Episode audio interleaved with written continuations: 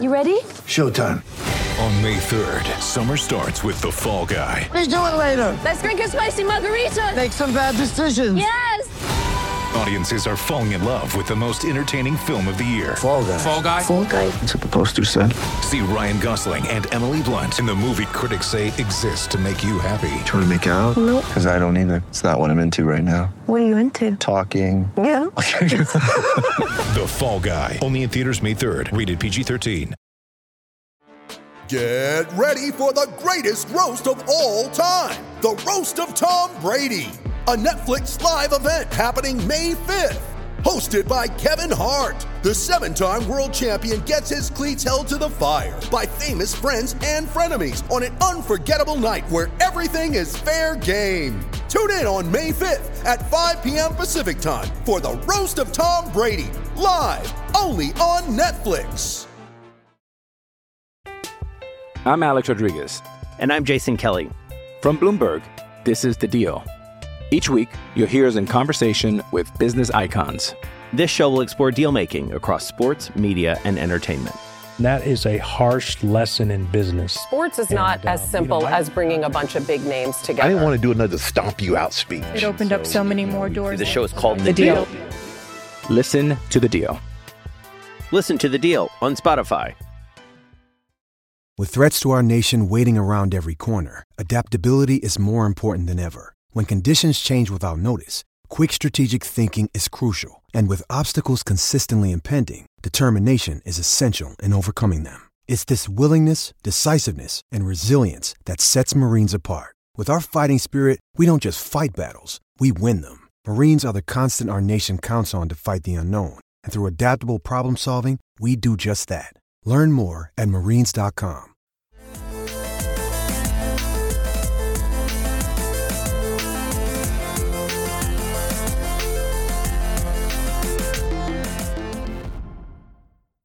Hello and welcome to Islanders Anxiety from the Lighthouse Hockey Podcast Network. My name is Dan Saraceni. Joining me again via Zencastr is my friend Michael Leboff. And Mike, uh, the last week for the Islanders was, as the French say, a goddamn bummer. Just a real goddamn bummer. it's just, it just kind of sucked. And yeah, they got a point out of the game on Saturday, but man, I can't imagine a worse way for that week to have gone than the way it went. for a while we've been spoiled, uh, you know, under Barry Trotz and Lamoriello and this kind of new regime, um, because I I forgot what it was like to just expect the worst case scenario for every Islander moment, not just game, but like moment. And every odd man rush against us, I'm like, oh, this is gonna be a goal. Every uh, bad icing, I just assume is to end up in, as a goal. Like every everything that could go wrong, whether it's a bad review from Toronto, um, I just I'm always assuming is going to not go Islanders the Islanders way.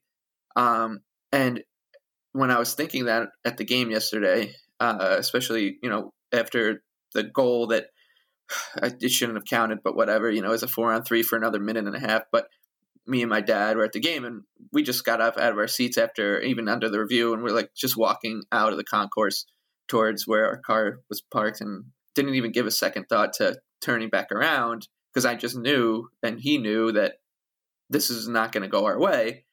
And that is a very same old Islanders way of thinking, you know, which was basically my whole life and your whole life as a fan from basically 1995 to 2000 and whatever last year was when Trotz got uh, signed and, and kind of turned this whole ethos around. And it's back and it sucks. It sucks that that's now uh, how I feel again. And, I- and I, for his part, sometimes I would, you know, miss being like, oh, I really wish you miss those, those, that feeling, you know, for a split second. Like it was kind of fun at, at some points because when things did go right, like you, you really appreciated them more. But it, I don't, I, I was wrong. I, I shouldn't have never missed this because this is not fun. I have a amount of self loathing that um, I kind of forgot I had in as, in, as, as far as fandom. And here we are.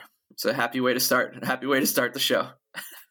yeah, yeah. And this slump now is going on over two months, you know, and and we've started shows with with some bad news, but then you know we kind of have come come around to the idea of like you know maybe things won't be that terrible and they won't go the exact wrong way that they could possibly go. But this this week was just one of those where the games that they played and the games that other teams played, and you know what the Islanders lost all three of them. Again, they got one point, uh, and then the other teams lost or won, whatever, has led to them right now. And I have the NHL standings up, so they have played 67 games. So I guess that leaves uh, what 15 games left.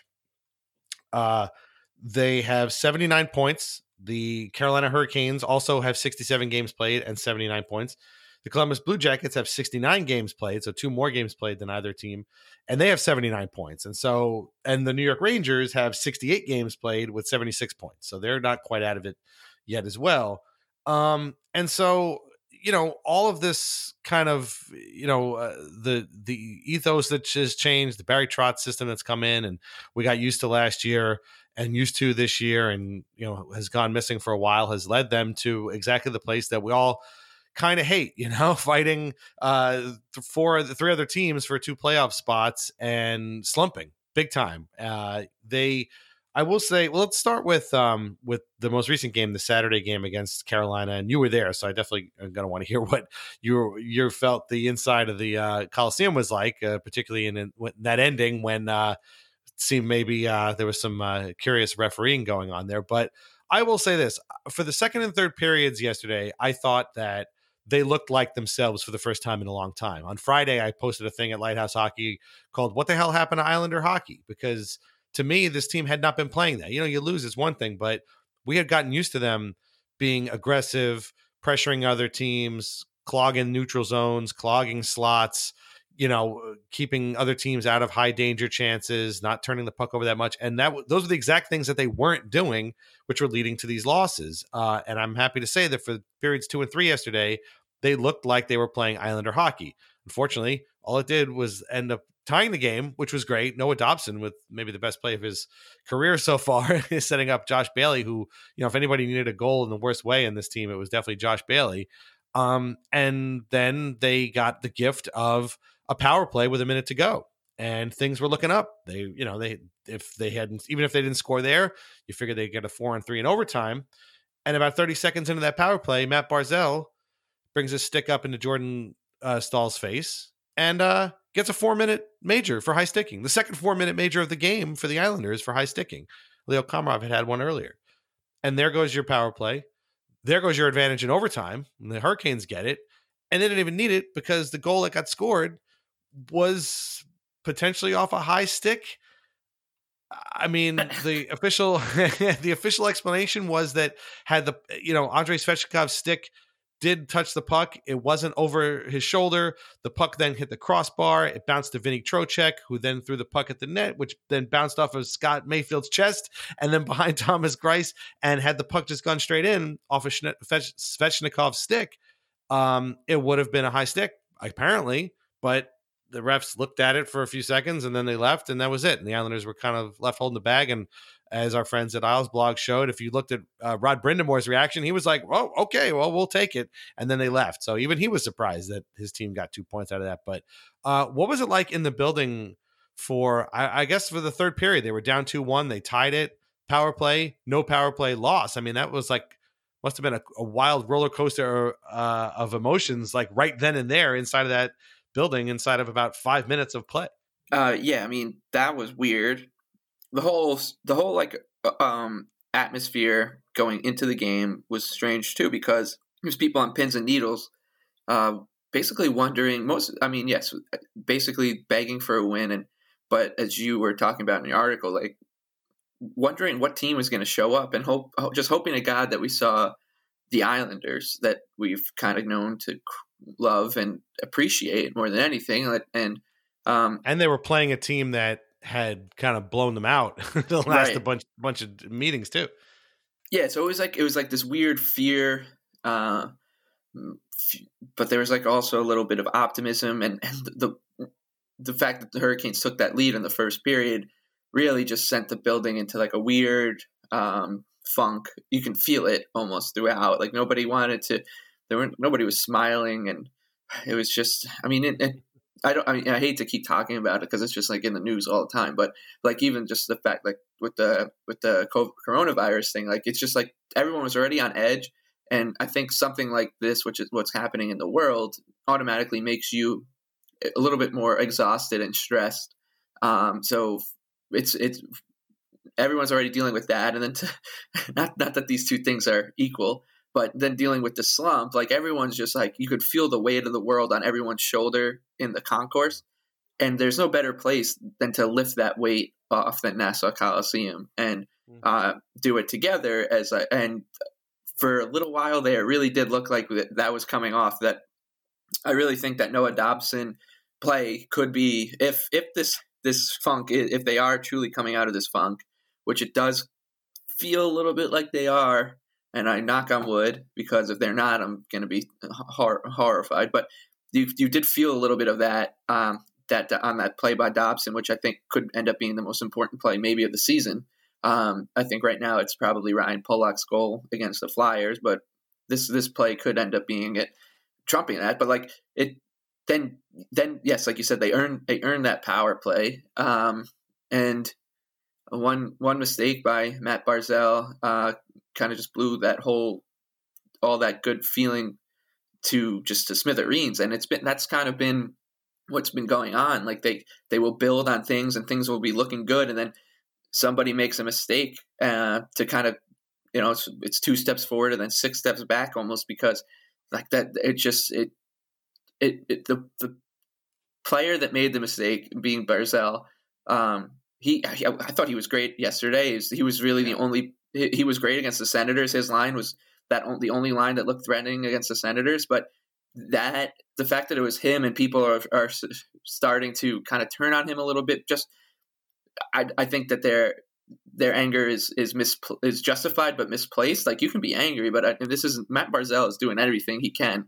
to help the Islanders, and of course, you know he he is a um, mercurial player, and and you take the good with the bad, and that certainly was the bad. But um, people kind of blaming him for the Islanders' misfortunes. Definitely not not not the way you want to approach this uh, streak. But he's definitely not the guy to blame for all this because he's been doing everything he can to like will this team to score goals. And uh you know if uh if he's not scoring it's hard to see who is. That's been part of the problem.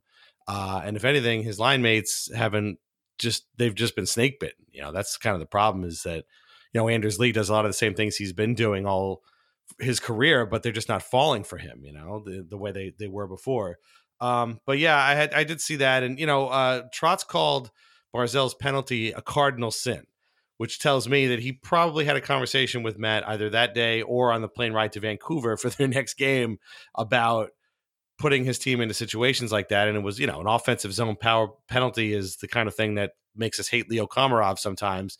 You don't want to see that from Matt Barzal, but I mean, he was brilliant in that game and he was brilliant against the Senators too. Um, but um, you know, when when Bailey scored that goal, um, I, I that was a huge moment, and that like felt like an Islanders thing because Trotz called them in the first period fragile. You know, they were trying to not make a mistake, and they started playing too cautious.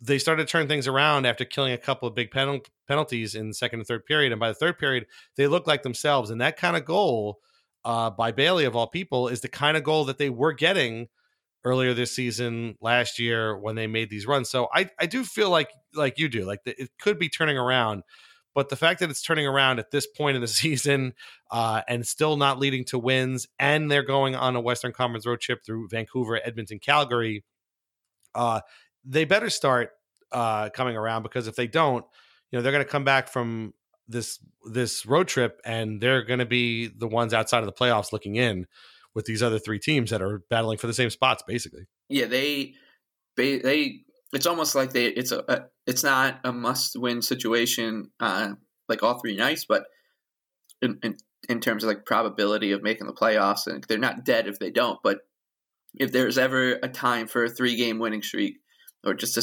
sweep sweep a road trip, like this is it. Like I, you can't say it any any more plainly than that, and. You just hope, uh, you know, maybe a win against Vancouver, however they can get it, can kind of jolt them. I think right they start with Vancouver and then they do the yeah. um, the the Battle of Alberta back to back. So if they if they can do that and jolt themselves a little bit, like it would just do wonders, not just for them, but just for the fans and the coaching staff. It's it's um it's really frustrating because there are no answers really. Like you were saying, like we just this team kind of just got like raptured and and replaced with a different team or something for a little while. Um, and we're starting to see them come back to where they were. And but e- hockey is it's, it is a sport where even if you are improving your your process and your play, like if the bounces don't go your way, um, you're screwed. It's just the way that, that's what makes the sport so great and so cruel at the same time. Um, so even if the Islanders are playing better overall, they're still going to need some bounces to go their way. Um, and there's no guarantee that that happens. Teams go entire seasons where they just are, have rotten luck. Like look at the Blue Jackets who have just had terrible, terrible like injury luck all season. They sure they're they're they're having a successful season relative to their uh, kind of preseason projections and where they should be considering the injuries and stuff. But I mean, they're likely much more likely than not to fall short of the playoffs in, in a in a season where they deserve. If you just look at like their body of work to be there, um, so you, there's no guarantee that bounces are going to come around. And if what we saw against Carolina, where yeah, like you said, it was a high stick, and then the the shot also goes off Scott Mayfield somehow into the net, and Johnny Boychuk a couple you know weeks ago we talked about him deflecting a goal from 30 feet out, and like they're just the the bounces are insane. Even the other goal, the second goal that Carolina got, mm-hmm. you know, the. Islanders had been playing really well, and there was a, a miscommunication. It ended up kind of being a, a bit of a, I guess, a two on one or even maybe a two on two back the other way and then it was like a weird bounce and uh you know something happened and basically joel Edmundson just deposited it into an empty net like it was it was a very strange you know a play that just ended up with the islanders giving up a goal and it was like that before that they had basically had the run and play so yeah you know we, we've talked ad nauseum about their their margin of error being very thin right now they have a negative they have a zero goal differential 188 goals for 188 goals against um, which you know sounds weird. Like if just a few months ago they had a totally fine goal differential because they just didn't give up that many goals, and now all of a sudden they they've you know a couple five nothing losses to Nashville or you know a couple blowouts here, six two loss to Montreal, which we'll talk about in a second. Um, and there goes your goal differential. Um, they've given up the second least amount of goals in the division. The Columbus Blue Jackets have given up two less. Um, but you know the other thing too is that every team right now in the division with the exception of the Philadelphia Flyers, is really struggling. The Penguins lost today to the, the so the Hurricanes picked up two points, obviously against the Islanders, to get back into the playoff position, and then they picked up two more um, today with a, a, huge win in Pittsburgh. They won six to two, which I don't think a lot of people expected. The Penguins sometimes just can't get out of their own way. Sometimes uh, the Capitals are slumping hard, and they beat the Rangers. They you know had a uh, a lead on the Rangers and ended up losing to Mika Zibanejad basically all by himself because he had five goals. Um, you know, the Rangers uh, lost to the Devils. The Devils did the Islanders a huge favor on Saturday night. After all that, uh, they could have crept a little bit closer, but they lost 6 2 to the Devils. So um, the Blue Jackets, like we said, they've just lost man, man, you know, bodies and people the whole time and just can't, you know, can't get a win. They, they lost last night uh, somewhere. I think I want to say Edmonton. Uh, or was it Vancouver? One of those two. But um, you know, if you can, that's and that to me is the single most frustrating thing. Like slumps happen. We've talked about this team having rotten luck and and not you know being its own worst enemy and getting out of its groove. To me, the worst part is the fact that everybody else is slumping, which in a way helps keep the Islanders afloat, but also means that when they're not getting wins, they're not they could if they were getting wins they could be separating themselves from these teams with very little. Had they won two out of their last if they had gone four five and one in their last 10 as opposed to two five and three they would be up by five points in the playoffs and we would be having these conversations you know? They would be a whole different thing and there would just be two wins. But it didn't happen and now you know again they're stuck in this this mire with all these teams fighting for the same playoff spot um, earlier this week, but you know, again, there were positives I thought in the Carolina game. The refereeing, you know, uh, I man, I don't even know. Like it's just sometimes the rule book tends to contradict common sense, which I think is part of the problem. Mm-hmm. You know, mm-hmm. people see a guy yeah. play a game a puck with a high stick and they're like, "How is that not a high stick?" I don't know. There's a rule book that says it's not. None of it makes any sense unless you're a referee. The referees never talk. There were penalties all over the place in that game. Nothing was called in the third period until that, that high stick on Jordan Staal. So I, I don't know. And you know, one thing that I remember Trotz saying was he doesn't argue with refs unless he knows he's right. And he was giving the refs the real business after that game, um, and which tells me he was probably right and he knew he had an argument. But it is what it is. What, are you going to do? And I just I don't know. The, the Islanders are never going to get the benefit of the of the doubt on a call. That that's another thing I know. And it's again, uh, like you said off the top, like a feeling I wish I didn't have anymore.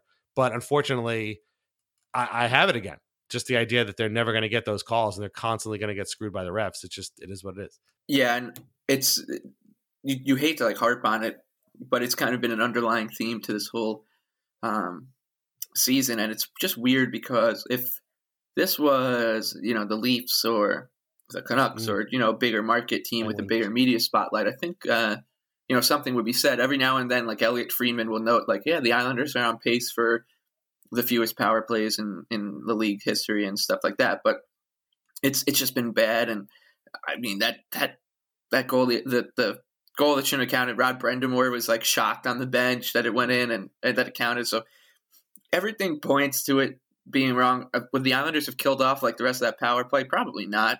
But, you know, like I don't, I don't, you know, I think the I've never seen the Islanders kill off a long four on three in overtime. So um, I try not to get like too mad about it. it was, but the I was as, as, much as I was trying to focus on the positives. It's uh, it's just been such it's been so hard doing that. And I know we're going to talk about the the other two games before that, and I actually think like the same thing with the Senators. Like you you they looked all right. They hit a couple of posts and had some really bad bounces in that game too. And um, but that that well, obviously loss was inexcusable as as was the Canadian the effort in the Canadiens game after uh, the effort in the Bruins game was inexcusable too. Like I mean, both those games, the Bruins and Canadiens games, they went down early uh, and just gave up. They're like, all right, well, we'll try to do better in the next game. And the, I was at the Barclays for the game against the Canadiens, I think, and I've been to a lot of really bad Islander atmospheres in my life. That was probably the worst. I really don't say that lightly. That that might have been the worst Islander environment I've ever witnessed. It was. Bad. I was in. I was in Atlantic City uh, helping my wife chaperone uh, like a class trip or like a this class group trip, and I had set aside the whole day. I had it on my phone. I was watching, and in the blink of an eye, they were down three nothing, and I was so mad that like you know my wife knows me obviously, but her coworkers were like, "Oh, what are you watching?" And I was just like, "How do I explain?" what I'm watching. It's such a simple question. the answer is just a hockey game, but like, how do I have to explain? Well, I'm watching my team implode against a team with a you know negative whatever goal differential in a game that they need to win. Um, you know, the, both of those, I, I to me, I thought the Senators game. I to me, I they were just sloppy. They were turnovers. They were very indecisive. Like there was a lot of sort of you know, east west with the puck. Like at one point, again in third period, like it seemed like two or three guys were passing it back and forth in their own zone as opposed to like bringing it out to the other end of the ice towards Craig Anderson, you know, the Senators goalie. Um, and so it just, uh, you know, yeah, they made it 4 3 late, but I, at no point did I ever think that they were going to win that game. You know, like they, they were down one nothing or they were up one nothing. They had a, two one lead too, but I just it never felt comfortable. And uh, you know, that team has a negative 48 goal differential. Like there's no earthly reason. I know you're in their building, but like there's no reason you should have lost that game. There's no reason they should have lost the game against Canadiens. I was on the uh, Canadiens podcast with my friends Scott and Laura before that game, and I was like, "There's no way the Islanders win that game." And they're like, "What are you talking about?" I'm like, "Because they make the Canadiens, no matter what year it is, look like the '77, you know, Stanley Cup champion Canadiens. Like they, there's something about that team the Islanders cannot beat them, and they came out and just they wrecked them. Like you said, there was no effort, there was nothing, and it was really, really disheartening. I just I don't know how. I know Trotz likes to keep things level, but man, how did he not?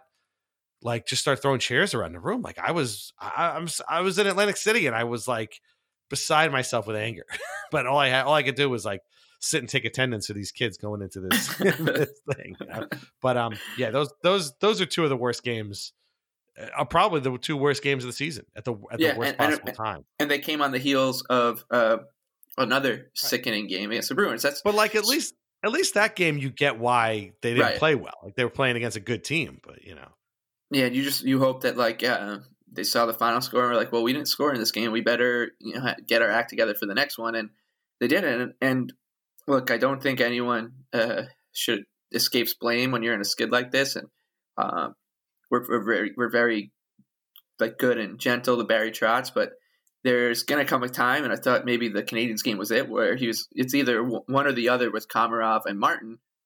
Mm-hmm. Um, I mean, Komarov was terrible in that Canadiens game in his own zone, and kind of just you know that was after the Bruins game where he was you know messing about with Marchand and costing Islanders you know some some mm. uh, a couple times in that game, and he, he just doesn't ever seem to uh, learn. He's just he's a uh, a liability at all times. I mean, even against the Canadian uh, Hurricanes when he took that that uh, stupid double minor, the first double, crazy first double minor of the game. But uh, between him and Martin, I think you just need to make a decision. Like it's got to be one or the other um, for different reasons. Like if you, I don't think Martin is a uh, you know liability in terms of like a from like a penalty thing or anything like that, but more it's just his lack of skill and speed and uh, any form of like dynamic talent. Whereas Komarov maybe has like a flash or two of that and is um does like provide moments of of good to if but they they rarely balance out the bad. So I think at some point Trotz has to make a decision there. Even if Cizikas and Clutterbuck are back, like I don't I don't understand why uh, both of these guys need to be in the lineup. Even even if one of them do at this point, like I think the Islanders maybe are better off finding uh, you know a home for Andrew Ladd on that fourth line or something because I thought he was fine yesterday, and I think he's been anytime he's been asked to play, I think he's been fine. Um, which, and he's been better than those two guys. And sure, he's he's not you know paying uh, seven million dollars for a guy to play on the fourth line is tough. But I mean, what's the difference between that and paying him to sit in the press box? So I do hope at some point maybe uh, those uh, decisions are made. Uh, and I mean, the same as like Dobson. I think it's it's tough because of the way Trotz handles him, but he's provided the Islanders with much more uh, oomph from an offensive standpoint and a little bit more of a uh, threat to to provide offense than Boychuk. And Boychuk's got that great shot, so obviously what happened to Boychuk was horrifying and terrible. But when he does, when he is healthy, like you'd you'd hope that Trotz does consider that. You know, this team has struggled for a while now with with Boychuk in the lineup. Why not? You know, see what if Dobson can provide something and continue to play like a sturdy game when he's on his his natural side. So I do hope that the those decisions are at least coming maybe maybe getting to the point where they need to be made, but because I think that'll only help the team. But uh, yeah, uh, it, that was tough to watch with Komarov the past couple games. Yeah, man. no, yeah, he was really bad in the Canadiens game, and uh, yeah, yeah, uh, I'm glad you brought it up. I totally forgot. 90 stitches for Boychuk. We all know by now.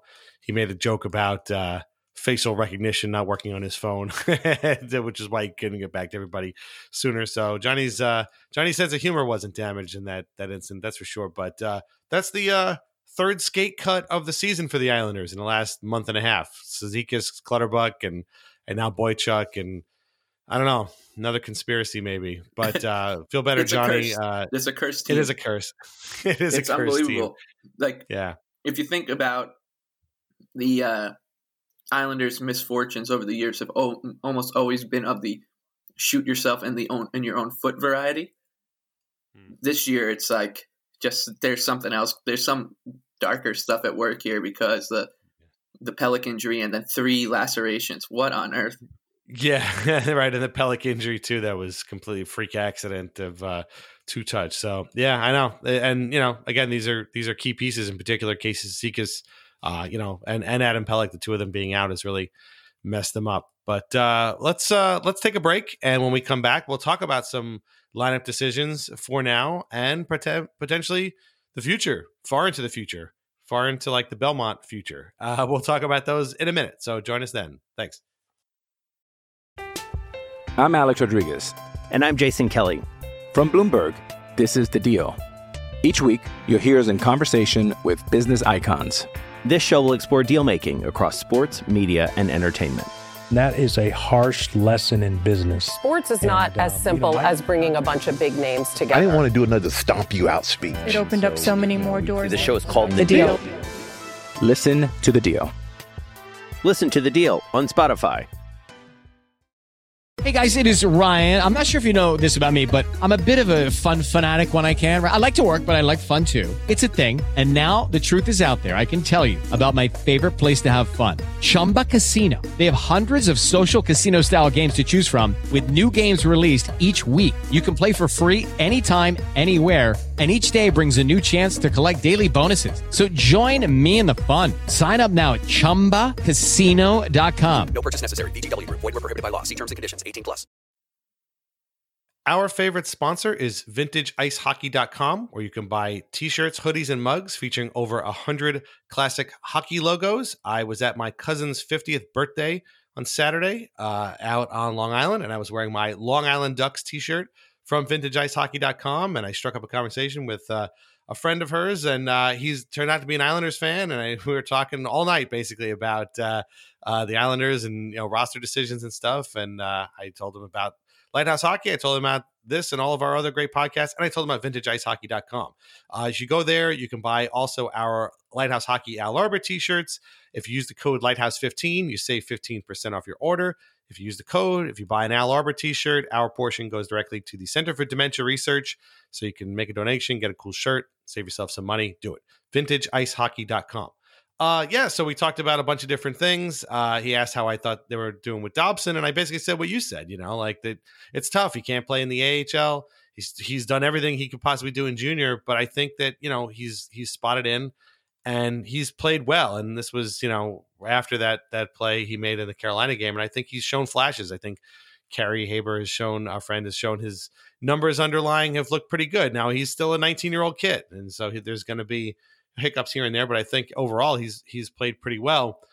But the, the Islanders lineup is an interesting beast, and and again, uh, my cousin's friend and I were talking about how, and he was in agreement with me that you know this is an old roster. Like we've talked about this last week. These are they have guys signed for six, seven, you know, uh, yes, yeah, seven, six, five, four year contracts into the future.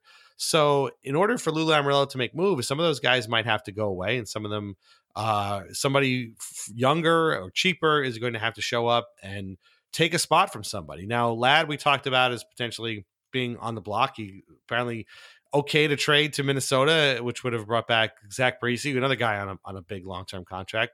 Um, but you know, when they go into slumps like this, it does make you wonder, like, where are these, where are the upgrades going to come from? Because right now they have two two pretty okay scoring lines when you shake it out. Obviously, Lee Barzal and Eberle, and then Nelson, Beauvillier, and Bailey. Let's just throw him on that line.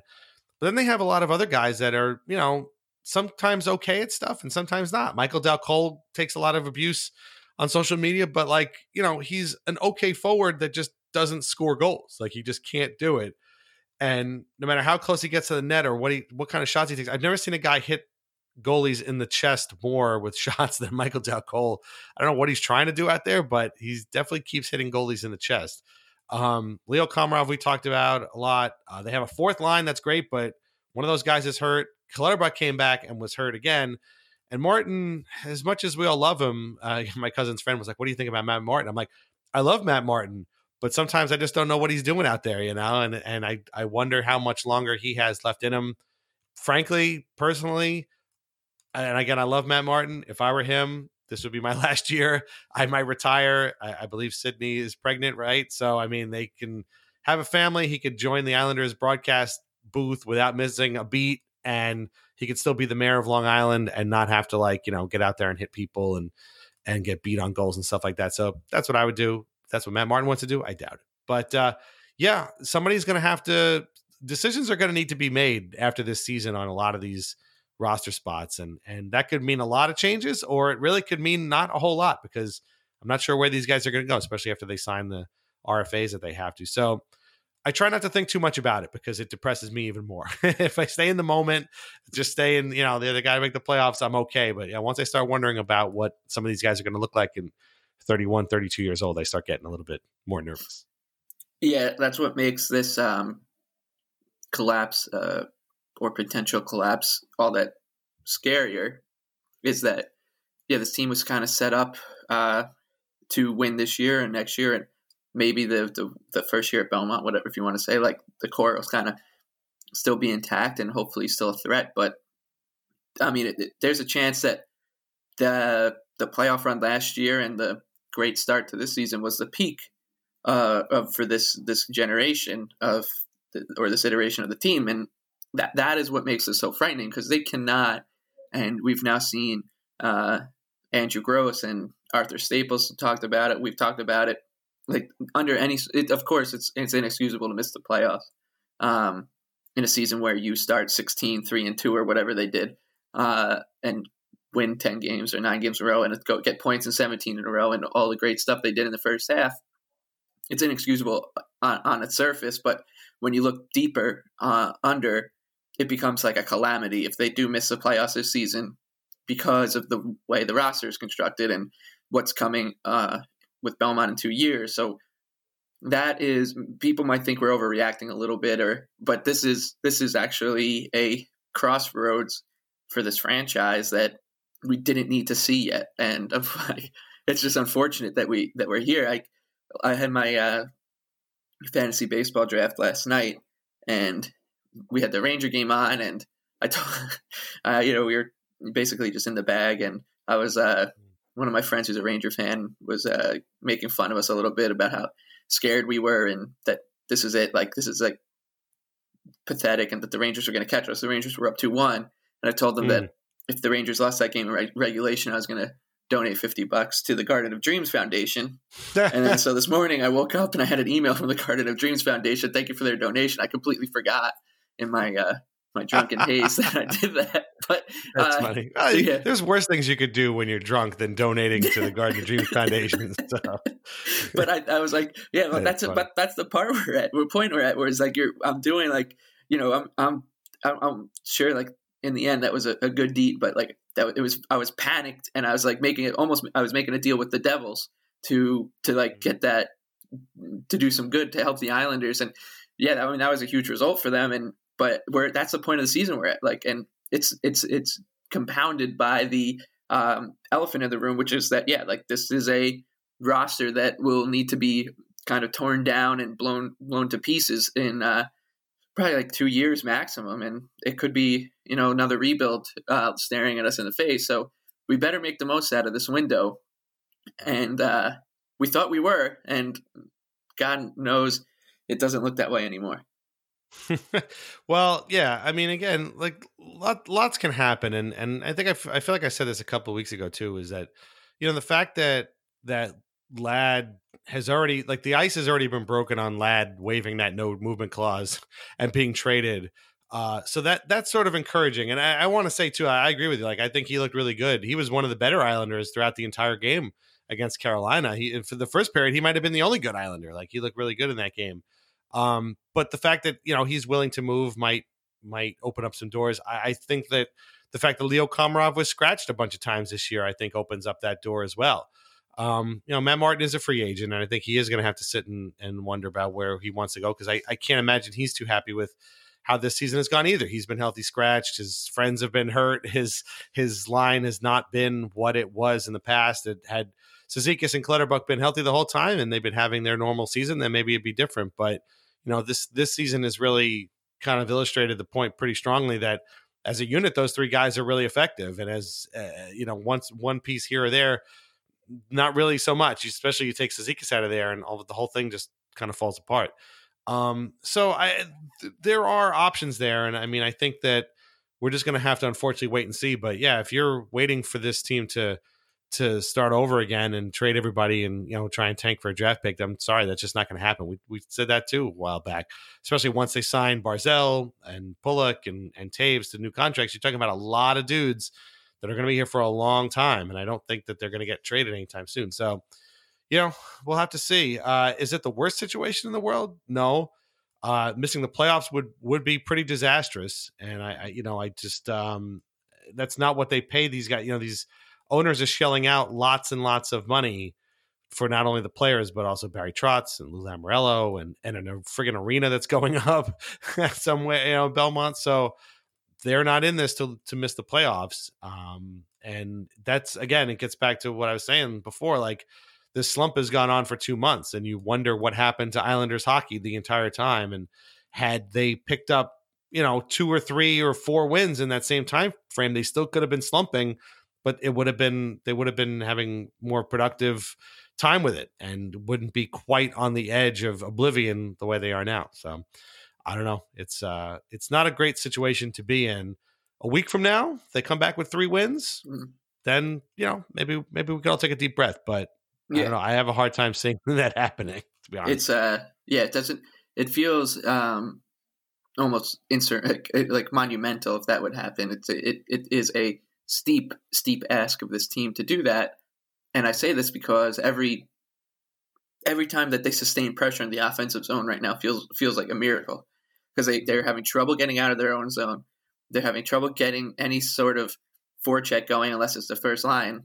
And you see like yesterday, I would say it's after for through the first two periods or for the first 30 minutes of the game, they probably had two successful forechecks and one of them resulted in a goal and I think another one resulted in a penalty for a power play Mm. for them. So like it's just like when they do those things where I, like they are they and they're clicking like it's just they're going to be tough to beat and like this is not a hope all hope is lost moment yet um at all i mean look we've we've been in a lot worse more precarious situations in our fan lifetime than than this one for sure and i remind myself of that all the time when i'm you know kind of freaking out about this season like yeah most of my life i've i've spent march you know worrying about whether you know Justin Mapletoft is to be the, look, good and be the guy for next year, and or you know like stuff like that. Like when you're you're you're you're playing prospects and stuff, and like this is not that bad.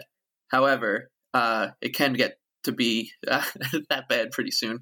So, but a three, I mean, a three game winning streak. If they could somehow find their way through Western Canada and get six points any way they can, I mean, it, it, I would I would donate again to the Garden of Dreams Foundation, and I would definitely definitely throw a parade somewhere. I don't know where, but good God. And I mean, and Uh, that, that that three game winning, like if they do some even five points, like they will be in really good shape. And it's as Trotz said in, in his very Trotzian way the other before the Carolina game. He said, "Look, we woke up in a playoff spot somehow, despite this crazy slump. The Islanders are still in a playoff spot." And he's like, they earned that. Like th- this team earned that right, the right to basically almost throw away a season, but still not, still have a chance to do it. So, yeah, if you're looking for positives, that's it. Yeah. No, but yeah, you're right. I mean, if they if they could pick up any points at all, they'd be in great shape. But you know, if they were able to pick up a point in Arizona or a point, uh, you know, against St. Louis, well, they got a point against St. Louis, but you know, if they were able to pick up uh, a couple points here and there, uh, then again, we wouldn't be having these conversations. But there you go. Case like Barry Trotz said, they are in a playoff spot, and it's it's you know kind of theirs to lose right now. So hopefully they can uh, they can grab it by the horns because they need they need points. They just need points, and uh, no place no better place to do that than Vancouver, the team that robbed them of a point in in Barclays Center a few a few weeks ago. So there you go. Um. Uh. So uh. Yeah. You know. But you brought up uh, Justin Mapletoft now, and uh, I had no. He was an Islander this week, so let's just screw it. He's he's our Islander, Justin Mapletoft. Uh, I'm sure uh, you may remember him, fifth round pick, 1999 draft, a legendary name in Islanders lore. I didn't realize he wore two numbers. He wore 26 and 16. Part Yeah. of that sort of cursed number 16 uh, run that they've had for a long time there. There's a lot of weird guys. Uh, total stats for the Islanders 38 goal, 38 games played, three goals, six assists, nine points, but only a minus two, which is pretty impressive considering these teams he played on were not very good. Um, but yeah, Justin They- Mapletoft was an. Islander. He was. Nobody will yeah. ever forget that. Yeah. yeah, he, he uh he's another one that I I uh I had I had high hopes for him. I thought him and you know like the two Justins, him and Justin Papineau, or they were Mm. they were going to be the the big thing that uh t- took the torch from I guess Pekka or whoever. But uh yep, Justin Mapletoft, good God. Yeah, um, uh, Papineau, I'll never forget, was acquired for Chris Osgood. That was the whole thing. Like he was the big get for them. Um, didn't really work out, but I will say this for uh, for uh, Mapletoft though, he had a good run with the Sound Tigers, and then man, he's he played in Europe for a hell of a long time. Swiss league, Germany, Austria, like he was all over the place over there. So I mean, he's he's he was playing hockey for a very long time uh, after he left the Islanders. He didn't just sort of you know leave the Islanders and then leave and then just be done with hockey. He played it right up until uh, 2011, 2012. So good on him. Yeah, yeah, right. Yeah, exactly. My God. so there you go. So congratulations, Justin Mapletoft, and also uh, rest in peace to the great Henri Richard, the Pocket Rocket, passed away this week. Uh, he won 11 Stanley Cups, which is an inconceivable amount of Stanley Cups to win. Uh, he won them from the 50s through the mid 70s. You know, I just, you know, when you talk about they don't make them like that anymore, Henri Richard is one of those guys they just don't make anymore. Like he's just you know, you heard these stories about him, and I didn't realize that he was 15 years younger than Maurice Richard. I am I have an older sister who's 15 years older than me, and I just you know that that always kind of fascinates me. Um, but I just you know because they played on so many Canadiens teams, I just assumed that they were only a couple of years apart. But boy, that would explain why Henri's career was so long, and and he I think he had more Stanley Cups than his brother had. So there you go, rest in peace, Henri Richard, Canadiens legend, hockey legend. Yeah, those uh those guys, they are um, you know, the the Richards and the the Beliveaus, Lafleurs, like their names are like it's almost un, yeah, like you said, un, unfathomable. Um, especially because hockey's uh, past is, especially in this country, isn't like celebrated, and the legends aren't as uh, you don't we don't you know there's probably what 150 books about Babe Ruth or Lou Gehrig, and uh, it's those those kind of the the guys who kind of ran ran the show in like the 50s and 60s for the Canadiens and the 70s like you you don't really know you you have to make some effort in this country to kind of find out what what made them so special and it's it's all wild. I mean it's a it was a wild city um, that that the way that they just won and won and I mean obviously yeah six teams so a little different but it was just it's just crazy just to to kind of wrap your head around it um, and the the fact that uh, the Islanders and Canadiens were basically the last two dynasties in the sport uh, always kind of links them. And uh, yeah, we can't beat them, but uh, I always have a little like you always just like respect little more like of course the the rivalries that they they share some similar rivalries and mm. uh, although I do I I was talking to my buddies from Montreal and he was talking we were talking about Pageau and he's we were talking about how I was like, yeah, you know, he killed the Rangers that playoff series, uh, you know, 2014 or whatever it was. So it makes we love him even more. He said, "Do you, you forget?" But he also killed us in that, and he's like, uh, he's he's like, he is the only French Canadian player that I think all Montreal Canadiens fans just loathe uh, right now in the league. And I was like, yeah, and yeah, he, he, had that huge series. So, but yeah, uh, Scott and Laura were convinced that the Islanders were going to win that game specifically because they have Pageau now. And they're like, no, you don't understand. This guy absolutely destroys the Canadiens every time he plays. And then he ended up being on, on the ice for five goals against. So obviously that mojo only worked when he played for Ottawa. Uh, not so much anymore, but there you go. But yeah, I did. I didn't realize that either. God, it's going to be a tough week. I'm just thinking about. I'm just thinking about it. Yeah, I know. I'm trying not to think too hard, but uh, hey, you know what? We're in it. Like they're in it now. We're all in this together. Anybody that's like, oh, I'm not going to watch this team anymore dude, you're already here. Like, you know, we're all still watching. Yeah. If you were going to jump off the bandwagon, you would have done it before. Like, like all of us, like all of us, we're all still here after everything that's gone on. So, uh, you know, all we can do is hope that Islander hockey will be back and they will find that groove again and they will pick up some points in places that they generally don't. But we're all going to be staying up late watching them. 10 o'clock start Tuesday night in Vancouver, 10 o'clock Eastern time anyway. Yeah, great. So perfect. Uh, in the meantime, you can take your time to read Lighthouse Hockey every single day for your most up to date Islanders news and discussion. You can subscribe to all of our podcasts by searching Lighthouse Hockey and any podcasting app of your choice. You'll get us, you'll get Isles Buzz, you'll get PT Isles, you'll get Islanders award winners, you'll get uh, my favorite Islanders game, which you should call the line if you have an Islanders game that is memorable to you. The number is 646 980 8857. It's open day or night. As long as the game is memorable to you for whatever reason, could be something hilarious, you know, maybe maybe you got drunk at the game and ended up, you know, donating all of your clothes to Salvation Army. I don't know, whatever. Like it's something happened in that game that is funny to you. We want to hear about it. 646-980-8857. Uh, where can everybody find you on Twitter? It's the Big Lebowski with two E's. Follow Mike at the Big Lebowski with two E's. You can follow me at Culture of Losing, and you can follow all of our Lighthouse Hockey podcasts at LHH Podcasts. So do that too. And hey, you know, I never say this, uh, but we're all going to be up late watching these games, and and you know, I, I, always forget to do this because we have so many little notes and stuff at the end of every episode. But if you have a second, you want to give us a review on iTunes, please do. It really does kind of help raise our profile, and and it can really help people find the show a lot easier. You give us a review I would prefer it be a five star glowing review, but hey, if it's not, you know, tell us what you think. Uh, it, it all it all you know kind of gets gets into the mix there, and, and it can really help raise the profile of the show. And and we do see them, so and we appreciate them, especially if you have nice things to say about us. So yeah, iTunes, if you have, get a chance, give us a review.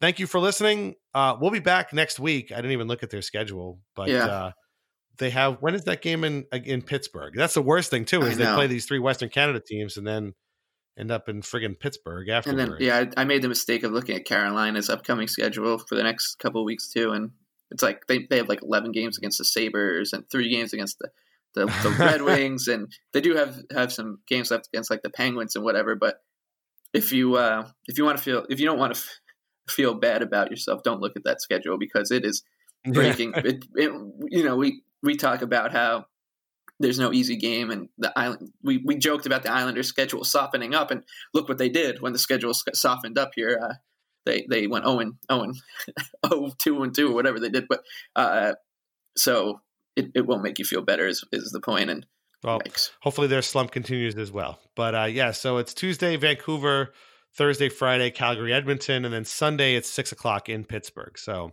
Ugh. The Islanders need points. They need to win some of those games. if not, and if they don't, uh, and we talk on either Monday or Wednesday of the next week, things are going to get pretty ugly, uh, which we don't want. Um, but we'll see what happens. Okay. Thanks for listening, and we'll talk to you again soon. All right. Bye bye.